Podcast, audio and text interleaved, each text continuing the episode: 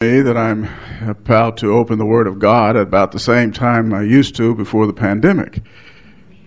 And so that's, I suppose, a good thing.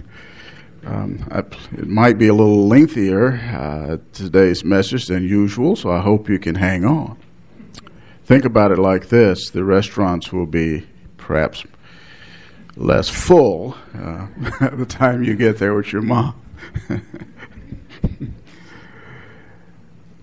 If you'll open your copy of the scripture, the first place to look, um, Romans chapter 1.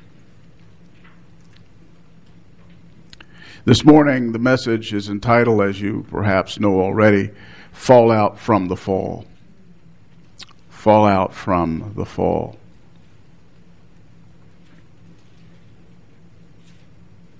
God our Father, we thank you for the privilege of looking at your word, studying it, hearing it taught. We thank you that it has qualities unlike any other word or book in the world. It's your word. It is perfect, never misleads, it reveals your mind. Teach us today, illumine our minds so that we can receive from you what we need for our spiritual nourishment, for our growing faith, for our fortification in the truth that we might think our, your thoughts after you. These things we pray in the name of Christ. Amen. Fallout from the fall. Salmon swim against a steam, uh, stream en route to the place where they spawn the next generation of salmon.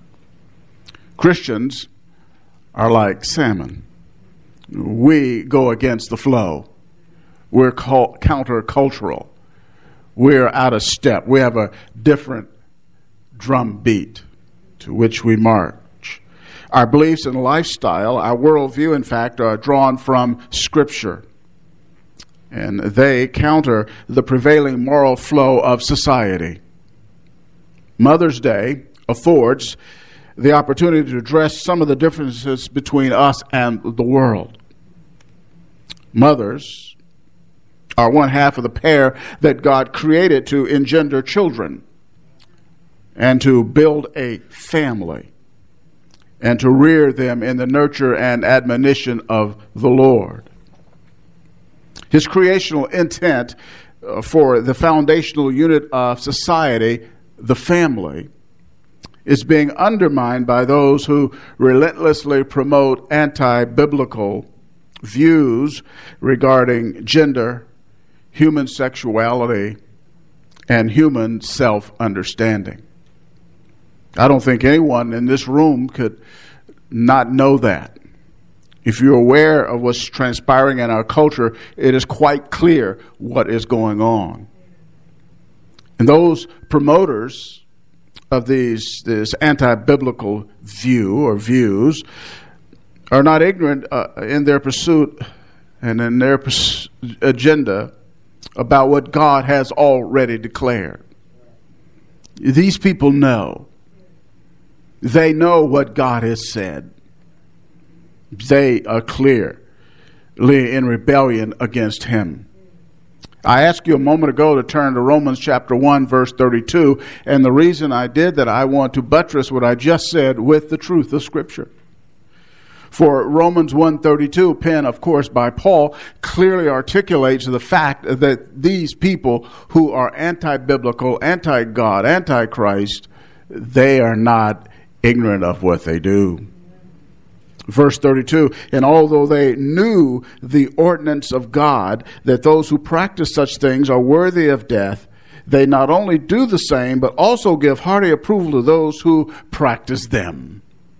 It's imperative for us to unpack this one verse here uh, to understand fully what I just said a moment ago. In no uncertain terms, it says here, and although they know the ordinance of God, pull out that word, their ordinance. It means basic standards of righteousness. They know the divine decree. They know what God has said about the practices in which they routinely engage in. It, in fact, it is written on their heart. Uh, Romans chapter 2, verse 15. Every person born into the world has written, inscribed on their heart the moral law of God.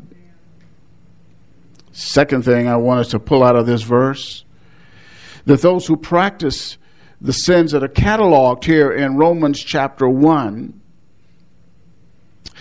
are worthy of death. They understand that such things are worthy of death. What that means is they understand the divinely imposed death penalty, the punishment that's due them for those practices. The things that Romans 1 tells us that these individuals do as a practice, as a lifestyle, they are worthy of death. But not only that, another thing we pull out of this verse they not only do the same, they practice these things, but also they give hearty approval to those who practice them uh, they not only are bent on damning themselves, but congratulate others in doing the things that they know will bring their damnation. How evil is that? They do it, and others who do it in rebellion against God, they applaud them. They support them. They congratulate them. Now, Paul, among other sins that are listed here in this first passage of Romans, he addresses the problem of the sins related to sexual behavior that is utterly contrary to the will of God. You need to understand that God did not create man in the way he is in terms of sexual expression. God didn't create men to do the things that they do. It is not God's fault. We don't blame him for our sin. We are accountable. We're responsible to our Creator for the violation of His absolute moral laws. It's our fault. For when God created the human race, He created it without any imperfections or flaws. Let's look for our first point here creation. Creation. And you might want to turn there, um, not to creation itself, but to Genesis chapter 1 how important it is to ground our understanding in the truths of God's Word.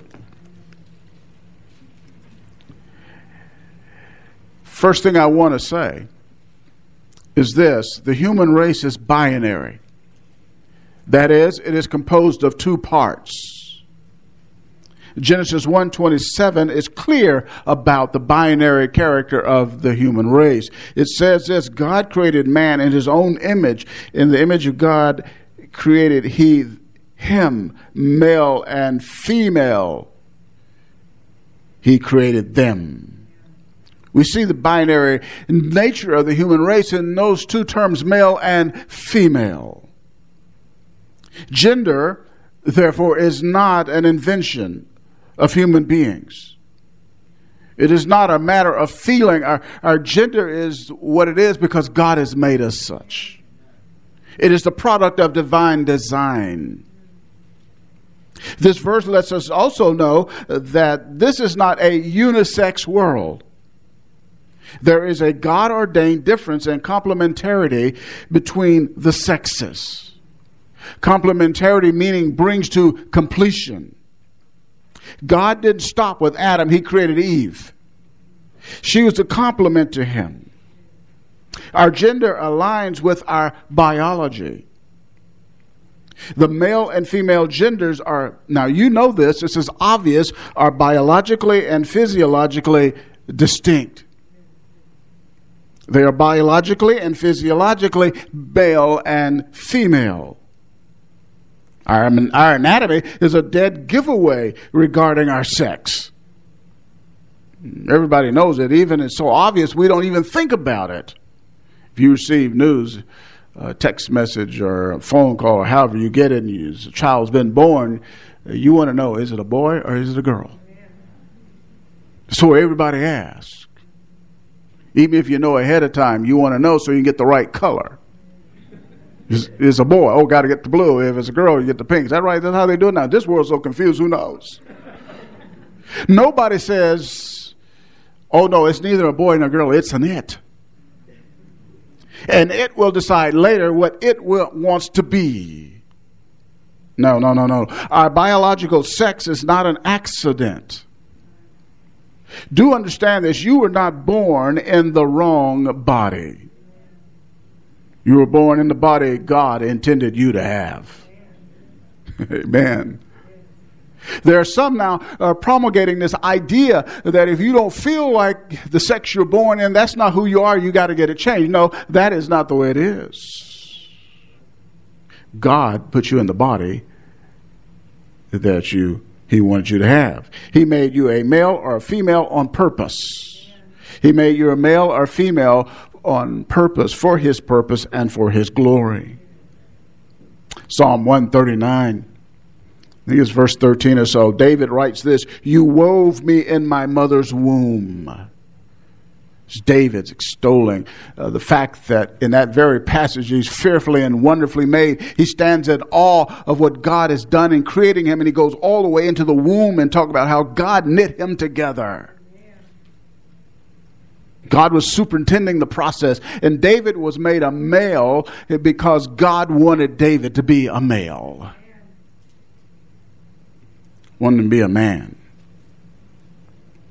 Gender theory, I've alluded to it, I'll say it again, asserts that gender is independent of biological sex. But that's not the way it really is. Sharon James, in one of those books I, I just talked to you about, states this way To be male or female is written into the DNA of nearly every cell of our body. End of quote. Your DNA indicates what you are you're a man if you're a man, or a male. You're a woman if you're female. Your DNA gives you away. The Creator, the Trinity, Father, Son, and Holy Spirit involved in the creation of the human race. Created the race with the capability of reproduction. That's why it says, in verse 28, God blessed them. And God said to them, Be fruitful and multiply and fill the earth.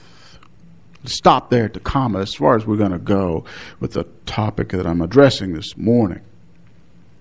The word uh, here tells us that God blessed the first couple. That word blessed means that the Lord gave the gender diverse couple the ability to reproduce after their kind. This ability to reproduce is built into our anatomy. I've said that, and you know that, don't you? It's obvious. Complementarity. Remember that word? It means brings to completion. And so God made these two with uh, bodies that were complementary so that they can reproduce. Now, what God did after his creation, he says in verse 31 of Genesis 1 God saw that all he made, and behold, it was very good. Very good. He surveyed it and he pronounced it very good. The omniscient, omnipotent, holy, loving, wise creator pronounced that his creation, including Adam and Eve, was very good. That very good means it was free of imperfection. It was free of evil. It was free of death. It was a very good creation. That's what he means. And all of the machinery of the creation, everything he created, he looked and saw, and since he knows everything, he can declare it is good. The original creation. Now, that's not the way it is. Now, imperfection, evil, and death dominate creation, does it not? It's inescapable. And for our purposes this morning, we're talking about certain evils the evils of immorality, homosexuality, transgenderism. All of these things are evil and they are a thing, they are things that are celebrated. Why the cause? What's ha- what happened? Uh, our next point corruption. The creation was corrupted. The fall of man, his first act of disobedience to his creator, is what uh, the fall of man is. It had plunged the whole human race into sin. And we've been living with the eroding, corrupting effects of sin ever since Adam and Eve sinned. No one escapes it. Everyone who's ever been born into the world except the Lord Jesus Christ has come into this world with a fallen nature, is corrupt, and everything about us has the taint of corruption, total depravity. All of that, that's the reality of human life. And it happened in Genesis 3. There is personal corruption. Personal sin it leads to death. Corruption of the earth itself. This planet groans. That's why we had all these tor- 14 tornadoes this past week. It's an expression of, of the groaning of the creation because it's been corrupted because of Adam's sin, who was have dominion over it, but, but because of his sin, uh, disobeying his sovereign God, then God did that to that which Adam had sovereignty over. And so we've been experiencing the difficulties of it ever since. Then there's corruption in interpersonal relationships. Sin, inevitably and inexorably, like quicksand, pulls downward from God's truth, holiness. We see the fallout in our topic talking about uh, sexual expressions which are contrary to the will of God, uh, we see it in the earliest generations of the human race. Think about it. Do understand that these sins predate by centuries, millennia, the United States of America. It may be relatively new to this time period, some of the things that we see, but it is not new. The book of Genesis records these illicit things. Let me just give you the list polygamy, demonic perversion, lewdness, adultery or near adultery, fornication, incest, rape, prostitution, sexual harassment, homosexuality. Sexual harassment, who would thought? You thought that was a modern thing? It is not. Remember in Genesis 39, uh, Joseph was put over Potiphar's house, and Mrs. Potiphar, she looked at him and said, I want him. And she harassed him. Come, come lie with me. Sexual harassment. We're not even out of the book of Genesis, it appears. Everybody wondering around, oh, sexual harassment is a new thing. No, it is not. Homosexuality. All these things are found in Genesis. These are things that are recorded. So, from the earliest time in human history, we see the fallout from the fall in sexual deviancy. Now, you need to understand because of the uh, Christian influence and uh, the moral consensus that this country has experienced for a time, certain sexual sins were stigmatized. For instance, Robin Roberts, Roberts of Good Morning America recently said she had been afraid to come out as a lesbian. That fear made her afraid to interview President Obama for fear of being exposed, and that was back in 2012. She did the interview anyway, but she didn't know if that would come up. Ten years later, she freely acknowledges her lesbianism. I hope I didn't shock some of you about Robin. There has been a massive cultural shift on the issue of homosexuality, LGBTQ, and Q1A. The letters keep going, numbers. Lesbian, gay, bisexual, transgender, gender, queer, and queer questioning. It's a corruption of human sexuality. They call it a human right. God calls it sin. It's his attitude. In fact, he codified his attitude about these uh, perversions sexually uh, in Leviticus chapter 18, verses, verse 22, and chapter 20, verse 13. These sins violate God's design for marriage and the family. He established it at creation. And you know what's interesting? Nowhere has he rescinded his original creational intent. It's the same. When they came to Jesus in Matthew 19, wondering about how can you get rid of your wife, you know, the Pharisees, he says in the beginning, it's not so. He talked about the creation, he made them male and female. Leviticus views homosexuality as morally equal, now get this, to such sins as adultery, incest, and bestiality. Christian writer John Walton explains, quote, as with adultery, incest, bestiality, homosexual, homosexuality is wrong because of the nature of the sexual partner.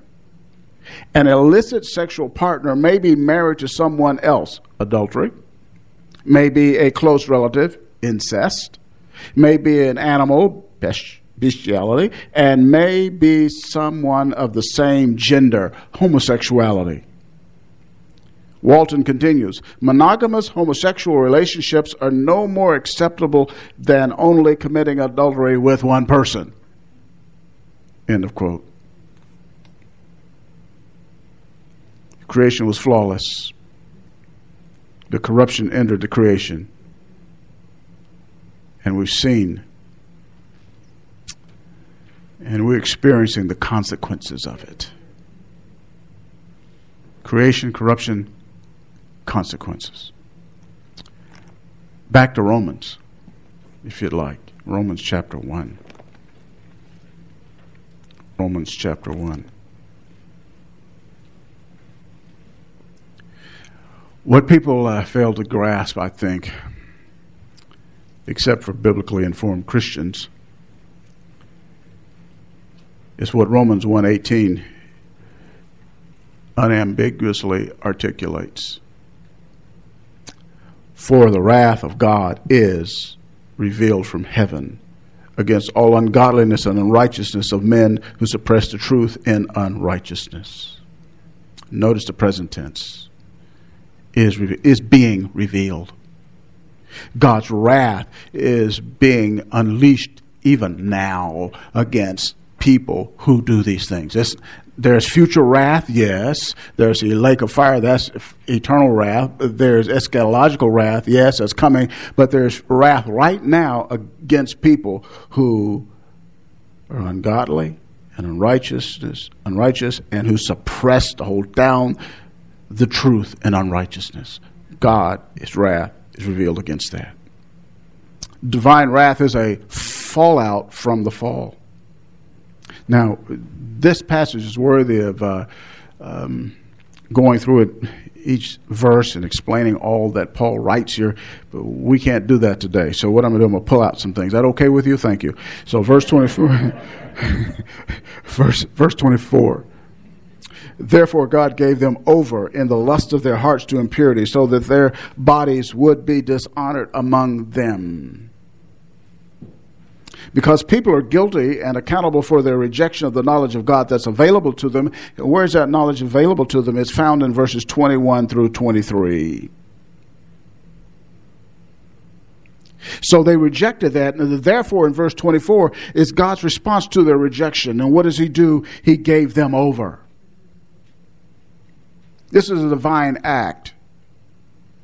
God like a judge who gives over, or hands over a prisoner to punishment that he has earned. But the reality is, God is the judge of all the earth, and he hands over to punishment those who have rejected the knowledge of him. He says, Because you refuse the knowledge of me, I will turn you over. I will judicially turn you over. I will judge you. I will hand you over to your sin. It's the wrath of God. It's divine abandonment. He permits them to pursue their evil activity. And I, I, do also believe in this, though God is active, the active agent in this. He is the one who's, these people who are engaged in this, they're re- relentless in it. They will not turn from their sin and repent. God says, okay, because you do that, here you go. Have at it. But also, it's a lack of restraining grace. It's a consequence. Consequence. The immoral activity is um, an act of judgment. It's judged by God by handing them over. And they have this terrible cycle of increasing sin. It's not all. You'll notice in the verse. He gave them over in the lust. Turns them over to their lust of their hearts. It's internal. Do get this. If you don't get anything, I hope you get more, but get this. Every action that people commit that's in violation of God's word begins in the heart. Amen. It's in the heart, at the core of the person. And you turn them over to impurity. God does. Akartheus, akarthesia, that's the word in the Greek. It refers to sexual immorality, impurity, so that their bodies would be dishonored among them. Disgraced, dishonored, and degraded by their sexual immorality. So we sin, when people sin sexually, they sin against God, but they also sin against their own bodies.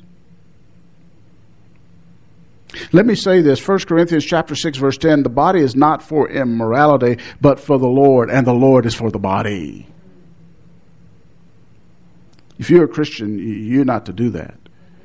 Sexual immorality um, you dishonor your own body. You sin against your own body, you're sinning against God.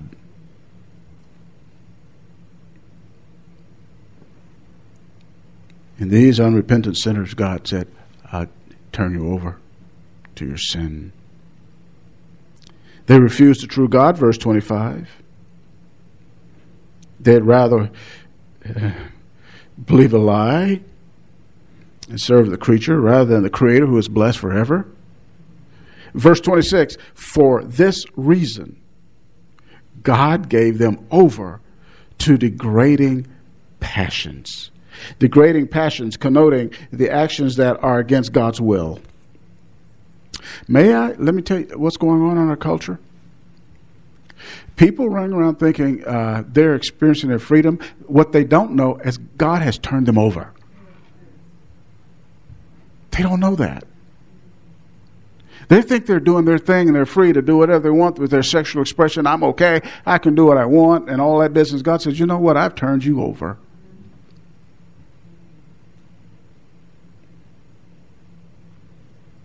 The Bible's clear here. Verse 26 degrading passions. For their women exchanged a natural function for that which is unnatural. So why does he start off with the women instead of the men? I'll tell you what, when society gets so debased that the women are doing it, you know it's in trouble. And this happened. This is ancient society. Lesbianism, lesbianism was a great reality during those days. Paul writes, for their women, literally, their female ones. Paul puts it this way to show the perversity of homosexuality by juxtaposing its confusion, homosexuality's confusion, with the divine, quote, male and female, he created them. You see what they do? They confuse the created order by their behavior. There's no confusion in the created order, male and female, they're distinct. But engaged in lesbianism, this sin of homosexuality, then there is a confusion.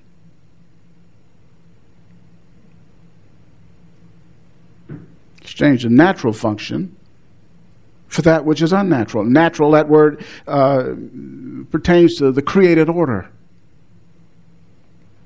Now, some people like to uh, try to find a way out of the clear teaching of Scripture, and they want to say, well, Paul is really speaking about sexual orientation rather than the created order. Well, that's not so because the word uh, used here for natural is kataphysin, against nature. And that's exactly what Paul means. Sexual orientation is completely foreign to the thought of the Apostle Paul. He meant exactly, under the direction of the Holy Spirit, what he penned.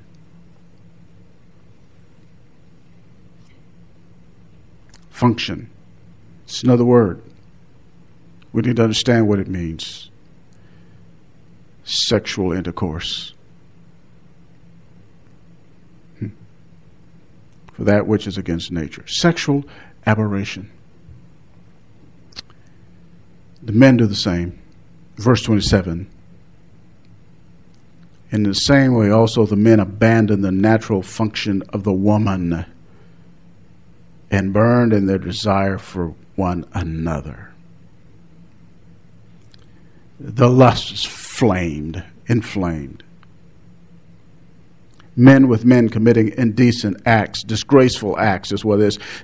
Again, that word, the, the words uh, degrading passion, driven by twisted expression of creative design. I think if you uh, go with me to First uh, Timothy, please. First Timothy.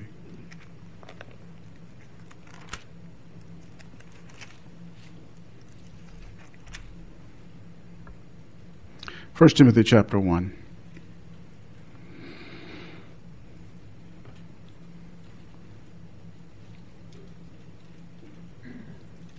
Paul gives a list of uh, sins of lawless men, what they do.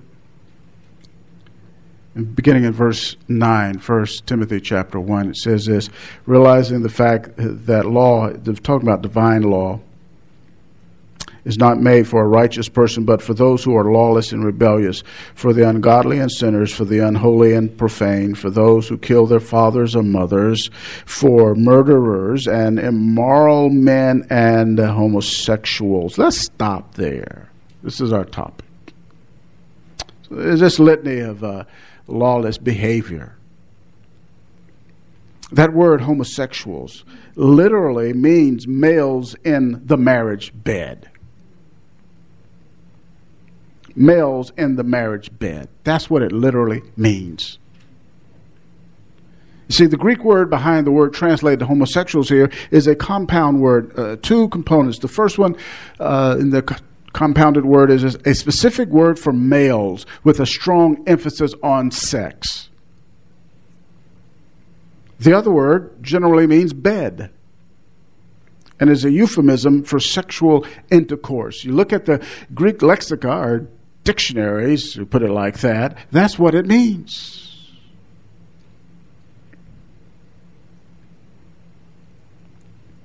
So that's what Paul is talking about. Some people nowadays allege that, well, the reason they do that is because God made them that way. Did I not say that earlier? They want to blame God? Really? The people of Sodom and Gomorrah wouldn't say that. I said, no, uh, I don't think so. Craig Blomberg writes, quote, what genetic component may contribute to homosexual predispositions remains to be determined, but like inherent predispositions of alcoholism, violence, or various diseases, such a component, if demonstrated, would be, and get this, offshoot of the fall not creation. Equally crucially, genetic predispositions never exempt humans from biblical standards and accountability before God for moral or immoral behavior. It's because of the fall. Everybody perhaps has a predisposition to something, right? Still accountable to God for it, your sin. Now, I need to add this. Uh, because of the fall, there are some people who are born as intersex or hermaphroditic, the ambiguity in the genitalia. That's because of the fall. You need to understand that. See, we sinned. And that sin that we sinned unleashed all of this in the world. And so our, our worldview is this is a world in rebellion against God. You have to understand that. If you don't understand that, you don't understand this is a world in rebellion against God. It's a world that's sinful and cursed by God, and His wrath is being poured out against sin constantly. If you don't grasp those truths, you're going to always wonder what's going on in the world. I don't ever ask that question. I know what's going on because I know what the Bible says. You have to have a Christian worldview. Amen. Thank you, sir. You have to have a Christian worldview. Hmm. Some people say, well, you know, uh, and sadly, this isn't the church. when I say church, I'm not talking about ours, I'm talking about the church universal. They want to compromise, they want to kind of have a place for excusing what people do in this arena of sexual sin, particularly homosexuality, by excusing um, the lustful impulses, the uh, same sex attraction. So, well, uh, that's what it's same. So we can understand they have the same sex attraction. Scripture does not allow for that whatsoever.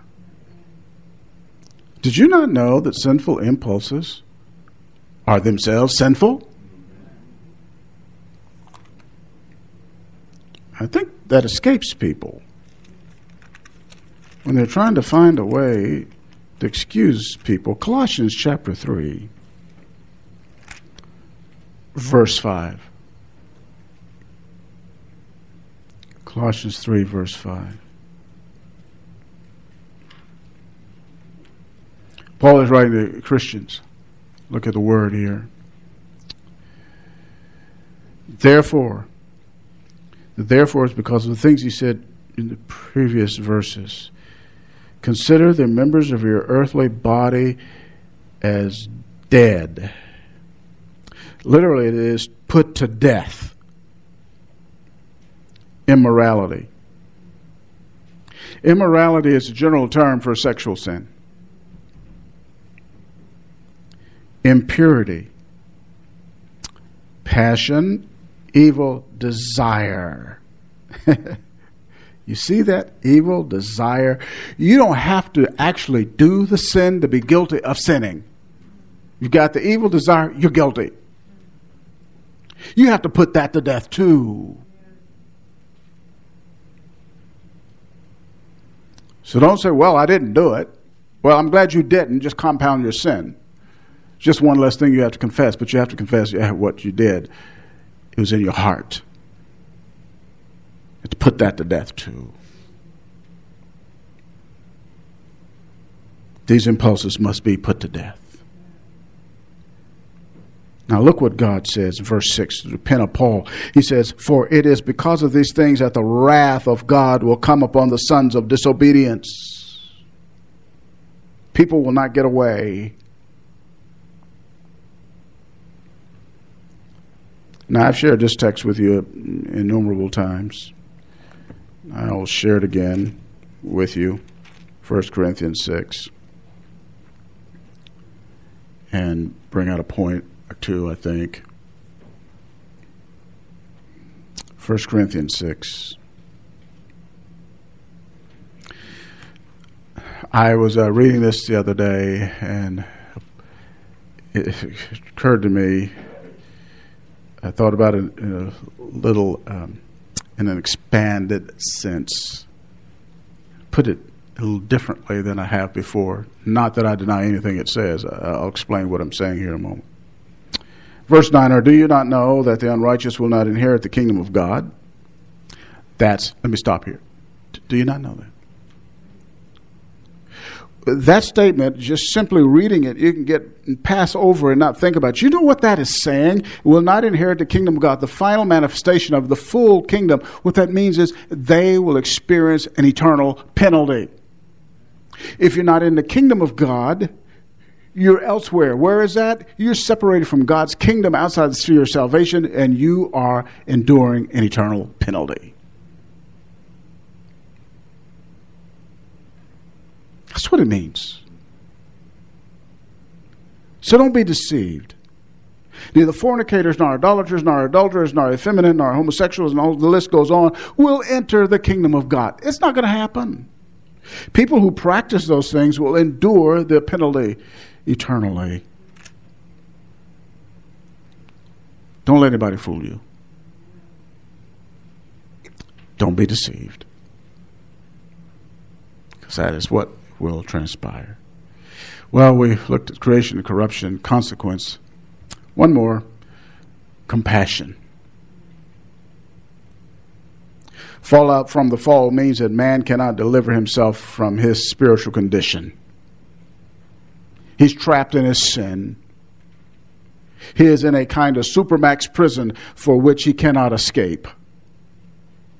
He cannot right himself with his creator. God is holy and he is sinful. There's nothing he can do about it. Divine wrath is being poured out on him now and in the future. If he dies in his sins without repentance, divine eternal wrath awaits him then. Man has no way out but but for I was hearing some lawyers, the lawyers in the room can tell me this. I think uh, I've heard lawyers say, but for, and then they're going to explain the deal. I I like that. But for God's mercy. But for the love of God and the compassion, for God so loved the world. That's his redemptive love. And we never want to lose sight of that. God loved the world so loved that the intensity of his love is such that he sent his only or his unique son into the world. Now, the world, what does he mean? He is meaning lost humanity. That lost humanity includes LGBTQ 1A people. He has compassion on them as well as heterosexuals who are sinners. He has compassion on sinners. Isn't that good news? Because that means he had compassion on you if you're a child of God. It's compassion on sinners. Um, you know how sometimes you know what Scripture teaches, and sometimes you're uh, you make a connection and a thought. I was doing that this morning. And as I was thinking about this verse, I recalled that Paul had written to the first Corinthians, or to the Corinthians, that they had been called, but they had also been chosen. 1 Corinthians chapter 1 verse 20, but God has chosen the foolish things of the world. Chosen, He has chosen you verse 26 he says what you were like you corinthians. You know you were um, not many wise according to the flesh not many mighty not many noble but god has chosen the foolish things of the world to shame the wise and god has chosen the weak. Talking about us. And here's the connection i made this morning. Guess what? God had chosen some homosexuals eternity past, before they're born, they came in the world, they're involved in this awful sin, but God had already chosen them to salvation. How do you know that? Because he says in 1 Corinthians chapter 6, verse 11, such were some of you.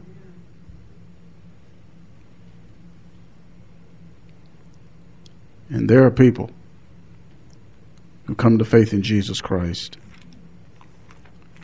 who are in that sin. God is a Savior.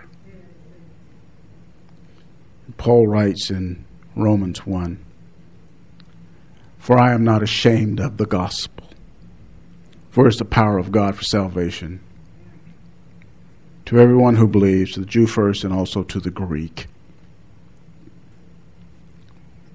The righteousness that sinners need is found in the gospel. When a person believes the gospel, God grants them righteousness. He grants them a right standing for, for, before Him. He changes them in the new birth, and they then are right with Him.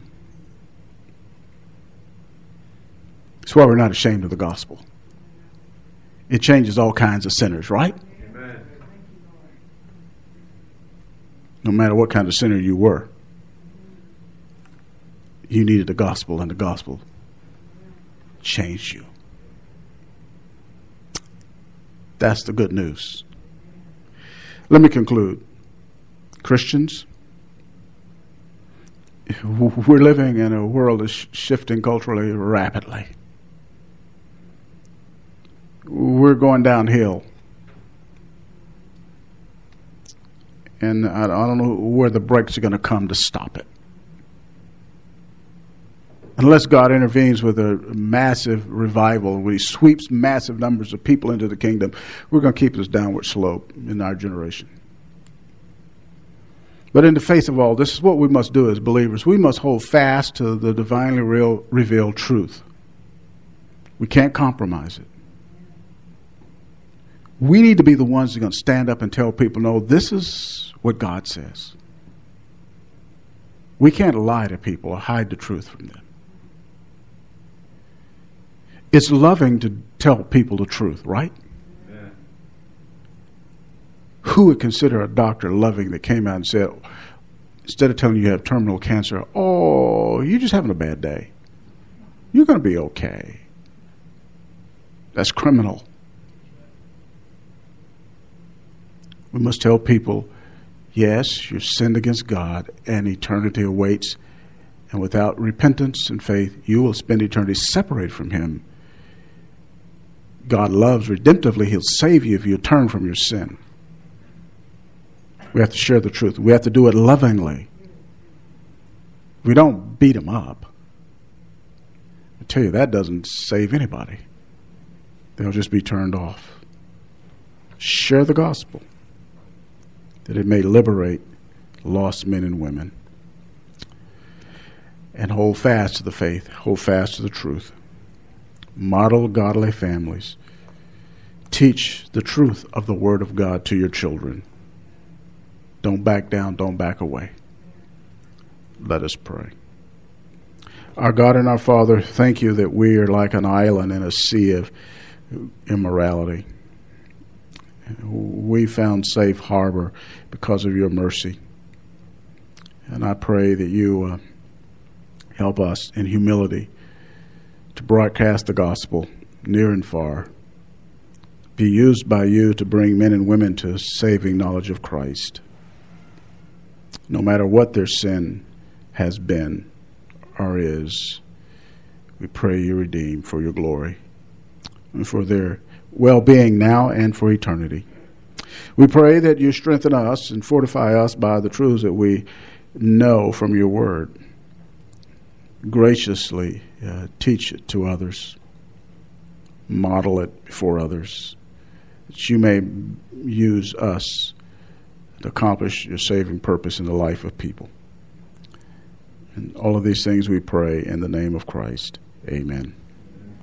We're here this morning. You, um, uh,